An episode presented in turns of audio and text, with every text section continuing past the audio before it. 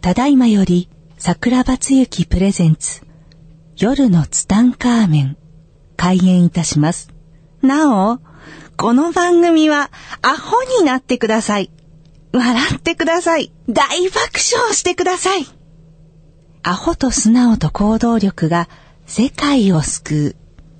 夜のツタンカーメン開演です。はい、皆さんこんばんは。こんばんは。えーいよいよやってまいりました。桜庭つゆきでございます。アシスタントのギャオでございます。はい、どうぞよろしくお願いしよろします。くお願いします。いや、ギャオちゃんね。はいトイレ掃除ネタがやたら盛り上がってますね。やばいですねやばいですね。反響がなかなかいい感じですね。そうですね。先週のお話、神様のお話も良かったんですが、はい私一回聞いたことあるんですけど、はい皆さんにお遍路さんの話、出ましたね。どうですか？伝説のお遍路。ねはいもういきなり、いきなりそこですね。いきなりそこに行きたいと思いますあ。あの、今日のお遍路さんの話も出てくると思うんですけど、もうアホと素直と行動力、桜庭さんこればっかりおっしゃってますので、アホと素直と行動力、そうですね。お話の中に入れてもらえばと。ねはい。そして、笑顔になってほしいですね。そうですね。はいはい、もう爆笑してほしいですね。今日のお話でも、はい。笑うポイントが。笑うポイント、頑張ります。お願いしますはい。あの、お遍路さんね、行ったんですよね。今から、多分、もう6年か7年ぐらい前だと思うんですけども、はいあの、お遍路さん行かしてもらうってことになった時に、はい。なんか、ただこう、お遍路さん回んで面白くないなと思ったんですよね。お遍路さんってでも結構大変ですよね。大変ですね何泊もして、あの衣装をそうですね。はい。巡っていく、ルールというか、巡っていってっていうお話ですよね。そうです、そうです、そうです。で、まあ、お遍路さん、行くんです。行くことにしたときに、友達に、ちょっとこう、軽くこう、自慢っぽく喋ったんですよ。はい。実はさ、お遍路さん行くんだよね、みたいな話をしたときに、はあ、それが何か、みたいな感じで言われたんですね。そうですね。そうそう。行ってらっしゃいって感じですよね。そうなんですよ。で、な、えー、みたいな感じで、あれ、大したことないんだ、お遍路さん。と思って、自分の中で、あれ、じゃあちょっとなんか、なんかこう、伝説チックなことしたいなって思った時に、ああ、88箇所全部、取り掃除すればいいんだなって思ったんですよね。もう一回いいですか？はい。何と思ったんですか？いや、88箇所全部素手で取り掃除してきたら、こう、伝説になるじゃないですか。すごいですね。はい。で、それで、えー、それをですね、心に決めて行ったんですよ。行ったんですけど、はい。お遍路さんって結構こうお寺がですね、はい。山の中にあるんですね、うん。山の中にあるもんで結構ボットントイレが多いんですよ。あ、はい。ボットントイレが多いもんではい。もうねほんとなんかもう本当にねもう5億年の化石と化してるんですよみんなみんなどこのトイレも。ものすごく心が折れるんですよ。桜庭さんでも、はい、はい、もう心折れましたね。で、もう10箇所ぐらい来た時に、もう本当に心折れたんですよ。で、僕仲間と回ってたので、はい。これはもう仲間に、あの、僕は仲間に内緒にして、88箇所全部やり終わった時に、はい。実は僕は、あこっそりトイレ掃除をしてたんですって言ってみんなを驚かして、スタンディングオベーションされたいというのがあったんですね。一緒にいる仲間はい、一緒にいる仲間に言わないで、こっそりやつ、ってたんですねはい、こっそりやってたんですね。だから僕、トイレ、あ、トイレじゃなくて、その、お寺に行って、えー手を合わせて、えーありがとうございますと言って、ダッシュでトイレに行くっていうのをずっとやってたんですよ。いいですね。かはい。はい。で、仲間にバレないようにしたんですけども、で、ある時、もう10箇所ぐらい回った時に、もう心折れて絶対無理だと思ったので、えーご飯食べてる時に皆さんに告白したんですね。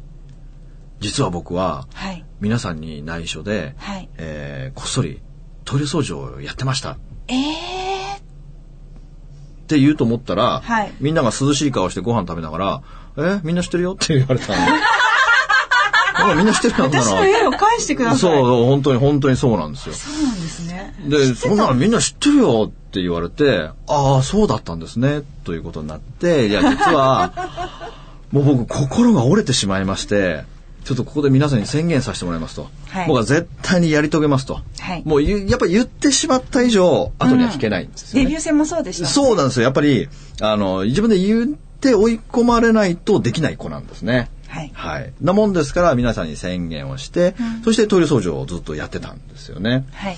で、その、ボトントイレで水がないとことか困るじゃないですか。困りますね。でね、僕本当にね、今考えたら、アホだなって本当思うんですけど、はい。その、ボトントイレでしょ？で、水がないでしょ？だから僕ね、とにかくね、水を飲みまくったんですよ。うん。水を飲みまくって、で、もう外から木の枝を拾ってくるんですよ。木の枝を拾ってきて、もういつでもどこでもおしっこができる状態にしとくんですよ。そういうことですか？はい。はい。で、おしっこでふやかして、そして木の枝でガリガリ擦るというのをやってたんですよ。でね、僕だけでしたけど、っていうかこんなことする人いないんだけど、ちり紙がないとこあるんですよ。ちり紙ないとこあるから、ないと困るんですよ、ちり紙。そうですね綺麗にならないから、最後のね。だから、仕方ないから、ちり紙を、あの、あのロールの、あるじゃないですか、ロールのトイレットペーパーね。はい。あれを持ち歩いてたんですけども、はい。もう、なんか最後の方とか結構めんどくさくなっちゃって、はいトイレのそのトイレットペーパーにね、あの、紐を通してね、ネックレスみたいにして首からかけてたんですよ。だから結構じらじら見られるんですよだいぶ。来てますね。だいぶ来てるんですよ。重たいもう行っちゃってるよね。そうですね。うんだいあんまりいぶ、ないですね。だいぶ行っちゃってるんだよね。見たことないですよ、そんな人。でこれすごく便利でよかったのこうね。ちり紙出すとき、出すときっていうかね、こう、胸のとこで、ジャラジャラジャラってやればす、ごいですけどね。そうなんですよ。で、まあそんなことをしながら、あのね、ちょっと南蛮札所がちょっと忘れてしまったんですけども、はい。あの、うっさま明王様はね、祀ってある神社があるんですよ。うっさまみお様17番札所だったか27番札所だったかちょっと忘れてしまいましたけども、うっさま明王様に、えーまだ会ったことがなかった。でそこに行くとなんかすごい大きなこう像が飾ってあるんですね。で、皆さん、その一緒に行った仲間たちも、その、うっさま明王様のお寺に行くのをすごい楽しみにしてるんですよね。はいで、うっさま明王様のトイレは掃除するよとか言ってるんですよね。で、僕ね、そのうっさま明王様の手を合わせて拝んだ時にね、涙が出たんですよね。あの、悲しいとか感情もないですよ。悲しいはすごい嬉しかったんですけども、勝手にね、涙が流れてきたんですよ。で、とにかくありがとうございますと。いつもお見守りしていただきまして、本当にありがとうございますと。まあ、手を合わせて、まあ、トイレに行ったんですよ。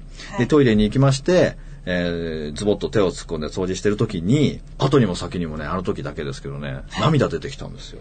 えー普トイレ段掃除しながら結構泣かれますか？いや、もう僕泣きますよ、よく。あ、そっか。トイレ掃除してて泣かれないですよトイレ掃除して泣いてたらちょっとキモいでしょ。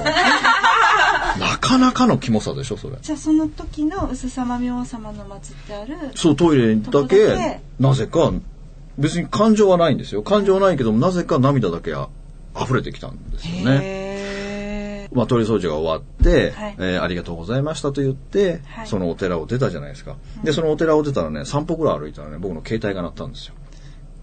携帯が鳴って、で、電話出たらね、あの、大きな仕事がね、入ってくる電話だったんですよ。へでね、すごい大きなお金が僕に入ってくる仕事の依頼が来てたんですよ。ーすごいでね、僕話す順番間違えちゃったんだけど、はいあのー、セガさんにね、あの、前聞いたことあるんですよ。セガさんはよくね、はい人生はブーメランの法則です。っていうことをよくおっしゃってたんですよ。ブーメランの人生はブーメランの法則だ。自分の投げかけたものしか返ってこないんだよ。投げかけたものがあなたのところに返ってくるんだよっていうのがあるんですよね。で、僕それでね、ちょっと疑問に思ったんですよ。自分の投げたブーメランっていうのは一体いつ返ってくるんだろう？もう、だって例えば今日ですよ。まあ、はい電車に乗ってきた時に、はい。えーおばあちゃんがいた時に、あ、おばあちゃんどうぞ座ってくださいって言って、うん。いいここでいいこと一つした。うん。そしたら、この投げたブーメランは一体いつ帰ってくるんだろうって思ったんですよ。はい。もう僕としては、一回投げたブーメランは、もう3分後ぐらいに返してほしいわけですよあ。いいですねわかりやすいいい、わかりやすいじゃないですか。モチベーションも上がり上がるじゃない。もうどんどんいいことしたくなるじゃいないいですか。ですね3分後ぐらいだったら私もね、もうやる気満もうちょっと頑張々れると思うそうじゃないですか。だからそれを、あの、セガさんに聞いたんですよね。はいセガさんすいません、あの、ブーメランの法則なんですけども、自分の投げたブーメランは一体いつ帰ってくるんでしょうか？知りたい知りたいじゃないですか。そしたらセガさんが、投げたブーメランが帰ってくるのは3年後ですって言うんですよね。すごい長いですよ。そうですね3年って天文学的に長いですよ。大げさですねええ だって今日投げたブーメラン3年後ですよ。天文学的ではない いや、な、長いじそこゃないですか。じゃないですか、はいはいはい。長いですねだから、聞きましたよ、セガさんに。どうして3年という長い月日が必要なんでしょうか？確かに3分後でも私は全然構わないですよ。そうですよね、はい。むしろそっちの方がいいじゃないですか。そうですね。だけど、どうしてその3年という月日が必要なんでしょうかって聞いたときに、それは因果関係を知らせないためですって言われたんですよね。因果関係を神は知られたくないんですよ。そうなんですね。そうなんですよ。その因果関係を分からせなく、分からせなくするための必要な時間が3年間ということですね。確かに、3年前にしたいいこと覚えてないですもん。覚えてないんですよ。なるほど、はいそこポイントですね、きっと。そうですね。なもんですから、んあーまあ神様というのはその因果関係を知らせないためだっていうのを僕はずっと聞いてたわけですよ。はいだから、僕、その、聖火さんのとこ行,、えー行くまで結構こう、まあ今はもう変わんないというか変わんないんですけども、まあひどい生活というか、まあ自分中心というか自分さえ良ければいいんだという生活をずっとしてたわけですよ。はい。で、聖火さんのとこ行って、えースイッチ入ってですね、やっぱこれ人様のために喜ばれるために、えーっていう部分でね、結構こう、ブーメラン、人のために、人を喜ばせるために、えーブーメランを投げかけるようになった。でも結局3年間はいいことないんですよ。確かに。だってずっと悪い人だったのが、ここから急に心を改めたとしても80度変わって、自分の身に降りかかってくることっていうのは、投げたブーメラン3年後だと3年間何もないじゃないですか。うわ、長いなと思ったけども、もう仕方ないよね。はいで。とりあえず3年間頑張ってね、人のことを人に、えー喜ばれる存在にななるために頑張んなきゃダメだな、というふうに思いながら投げかけてきたんですね。で、そんな中で、えー、うっさま明王様のトイレを掃除して、うん。お寺から出て散歩ぐらいなしたら、電話が鳴って、大きなお金が入ってくることになった。この因果関係ってバレバレじゃないですか。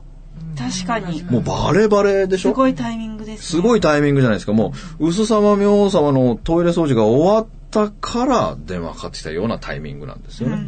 で、あまりにもこのタイミングが絶妙すぎたので、えーちょっと聖華さんに聞いてみたんですよね。聖華さん実は、薄様明王様のお寺から出て散歩ぐらいしたら、えー携帯電話が鳴って、えー大きなお金が入ってくる仕事の依頼がありましたと。はい。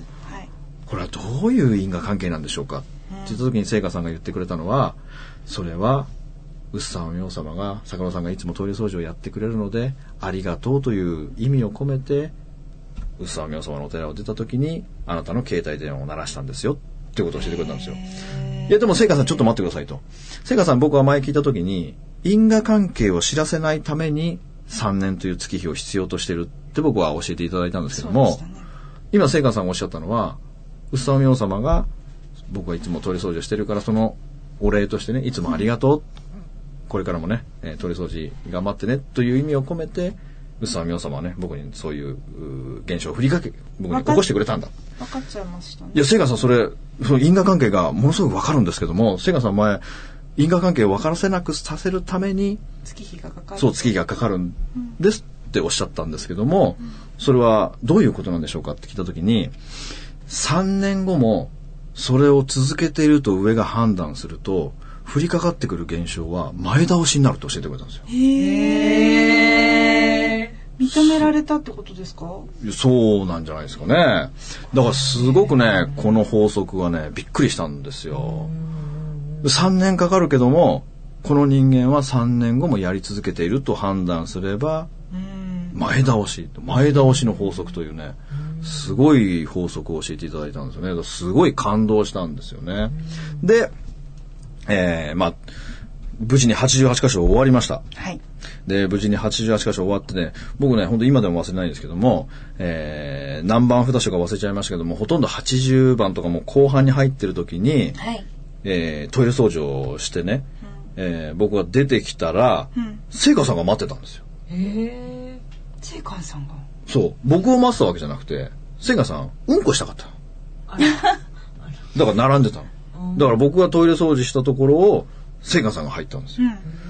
すごい緊張して、ものすごい緊張して、だって、出てきた時にさ、桜庭さん、あまり綺麗になっていませんでしたねとか言われたらすごく嫌じゃないですか。すごい嫌じゃないですか。自分としてはもうね、精神誠意尽くしてピカピカにしたつもりだけども、だからもうさ、なんかいても立ってもいられなくてさ、もう直立不動でさ、トイレの前で待ってるんですよ。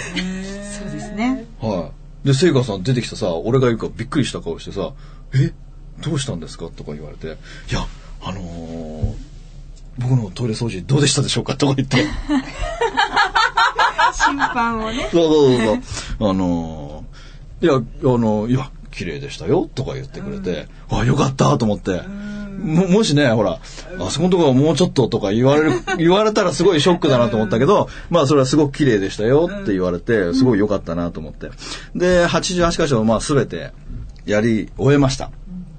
で、無事に完走できました。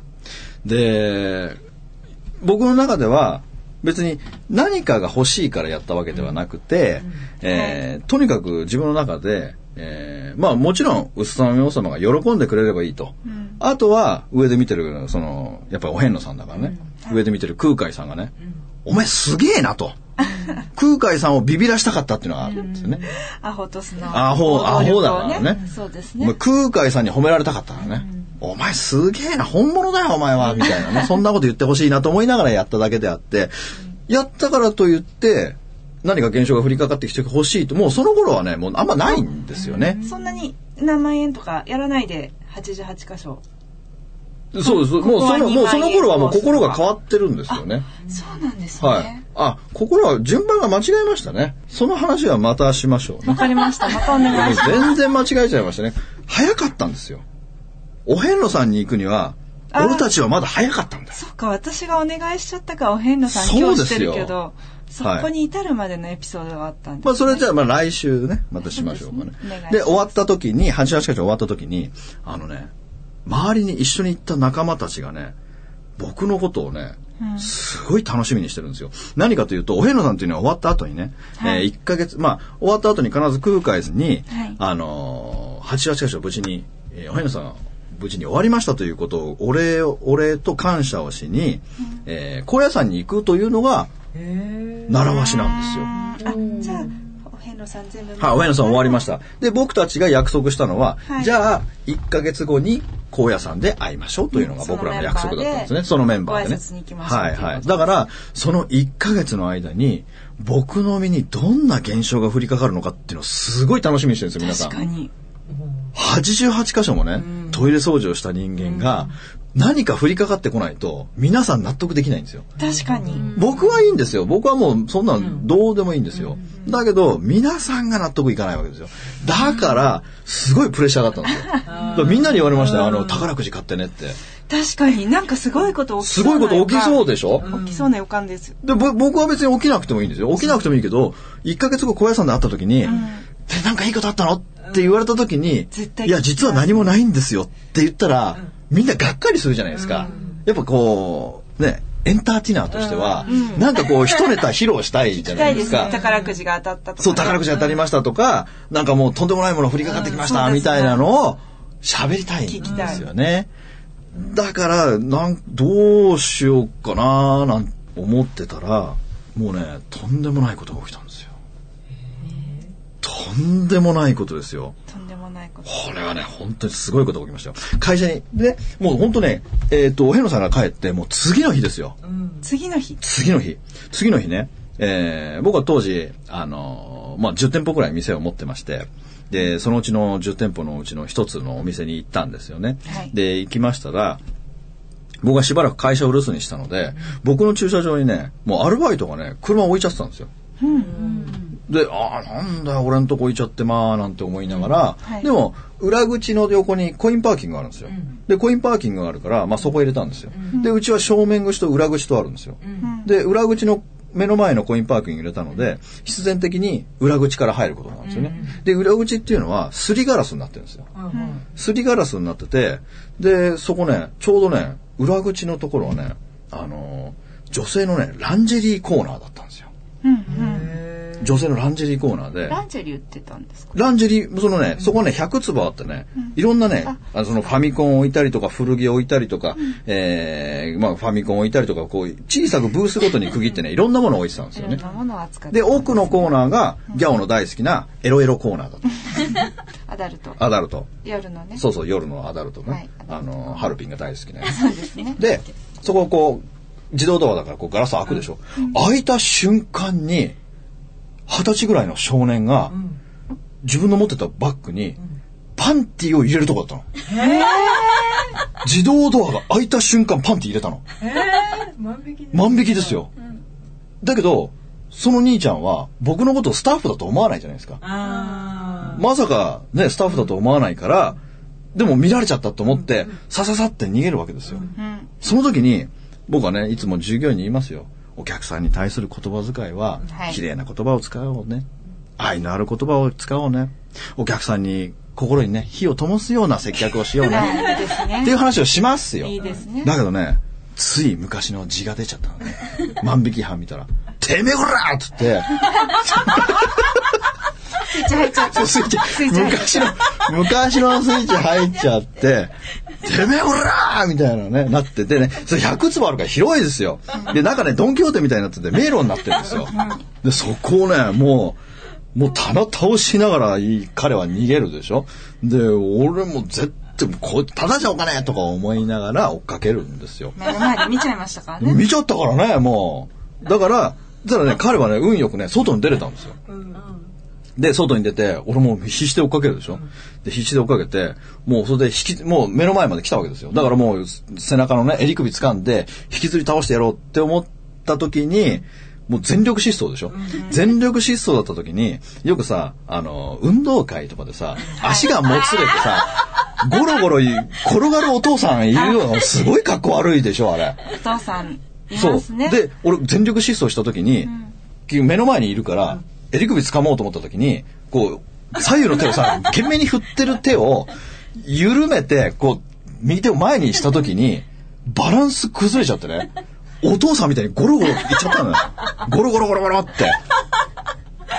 その時ね、はい。左の膝、地面に強打して、でも、その時膝痛くないんですよ。痛くないんだけども、一番痛かったのはこの右手をね、コンクリートでね、ズリズリすっちゃって、やけどみたいになっちゃったんですよ。で、こう、ズル向けになっちゃって、それがすごく痛くて。で、その時ね、すごい音がしたんですよ。膝から落っこった時に、ゴーンって音がして、で、ゴロゴロゴロってなるでしょ。で、その犯人の兄ちゃんがね、えー音がするから振り返るじゃないですか。で、振り返った時に目が合うわけですよ。だけどこっちはもう痛くて立ち上がれないわけですよ。で、あっ痛いとかなってる時に、兄ちゃんが俺の顔見てニヤってして見るみたいな。すごい悔しい。すごい悔しいよね。ものすごい悔しくて。痛いし。痛いしさ、もうあの目あった時の、その、なんていうのかな。あの、ニヤって笑った顔がない。今でも焼き付いてる。忘れられない。忘れられない、あの人の目を。ざまみろって顔したから。で、結局、あのーうちのスタッフがさ、社長大丈夫ですか？とか言って、で痛いよーって言って、で、肩借りて、えーそのね、お店に戻って、で、もう手がすごい状態になってるから、スタッフがそのマキロンみたいなの買ってきてくれて、で、包帯とかでぐるぐる巻きにして、でも痛くて死にそうで、で、20分ぐらいしたらこう痛みが引いてきて、でああ、本当にありがとうねって言って立ち上がろうとしたら、左膝に激痛がしたんですよ。いや、うん。で、見たらめっちゃ腫れてるんですよ。で、これはまずいなと思って。でもまあしばらくしたら治るかなと思ってたら、痛さがひどくなってくるんですよね。で、それ夜中だったんですよ。で、病院やってないけども、あのうちのスタッフが調べてくれて、夜間のね、緊急病院みたいなところね、連れてってくれたんですよ。で、連れてってくれて、でも、足は絶対つけないんですよ。もう、ものすごい激痛するんですよ。だから、ケンケンしながら、で、待合室で待ってる時に、あの、おしっこしたくなったんですよね。で、おしっこしたくなったら目の前にトイレがあったんですよ。あの、トイレって言っても、あの、車椅子の方が使う大きなトイレがあって、で、こんなとこ使ったら申し訳ないけども、ちょっともうこんな状態だから許してもらおうと思って、片足でね、右足でケンケンしながらトイレに入って、で、おしっこをするじゃないですか。でね、本当条件反射って恐ろしいよね。右手、右足でしか立ってないんだよ。右足で左手を壁についておしっこするじゃないですか。で、一回ジャーって流すじゃないですか。条件反射でね、俺トイレ掃除したのよ、素で突っ込んで。片、片足で。その時、ふっと我に返ったら、手突っ込んで掃除してるじゃないですか。あ、俺って本物だなと思って。本物だな。すごい。この絵は、上から見てるうっさまみょう様も、さぞやおろ喜びだろうなと思いながアら、ホがいると愛すべきアホがそうそう。だかこら、そう、掃除終わった時に、多分、うさまみょうさん見てるから、一応ね、あの、見えない、霊感ないか見えない、どこにいるか知らないけども、一応 V サインしといた、ね。の とここら辺であ、もう、もう終わそうですね。お遍路さんのお話、はい。はい前編ですかね。そうですね来週も伺えればと思うので。これね、このネタあと2年ぐらい喋る。そうですね。時間が足りないですね。時間足りないですね。はい。じゃあ今日も笑いがたくさん起きましたが。え、今日わ笑えるんですか？笑います。面白かったです。面白かったんですか？喋ってる本人としてはね、よくわかんない、ね。そうですね。真面目な話。そうそう、すごい真面目な、今日、だってノーギじゃなかったですか？ノーギだったかもしれないね。ほぼノーギだと思いますよ。そうですね。はい。なので、えっ、と、今回もす素敵な話をありがとうございました。はいはいはいありがとうございましたそして、ぜひぜひ聞いたご感想をあ、そうですね。あの、メールとかいただけると非常にありがたいですね。今日もメールをご案内するんですが、えー夜のツタンカーメン、はい。はい。桜庭大王のお話の感想は、えーメールアドレス、夜ツタアットマーク FM767.net、えーアルファベットで言いますと、yorutsuta アットマーク FM767.net 夜ツタアットマーク FM767.net はい。までいただければと思います。はい。もう、じゃんじゃん。感想などをいただけると嬉しいですね。本当ですねも、そんな汚い話はするなとか言われそうで。あ、それは私があの捨てちゃうんで。あそんなことないです。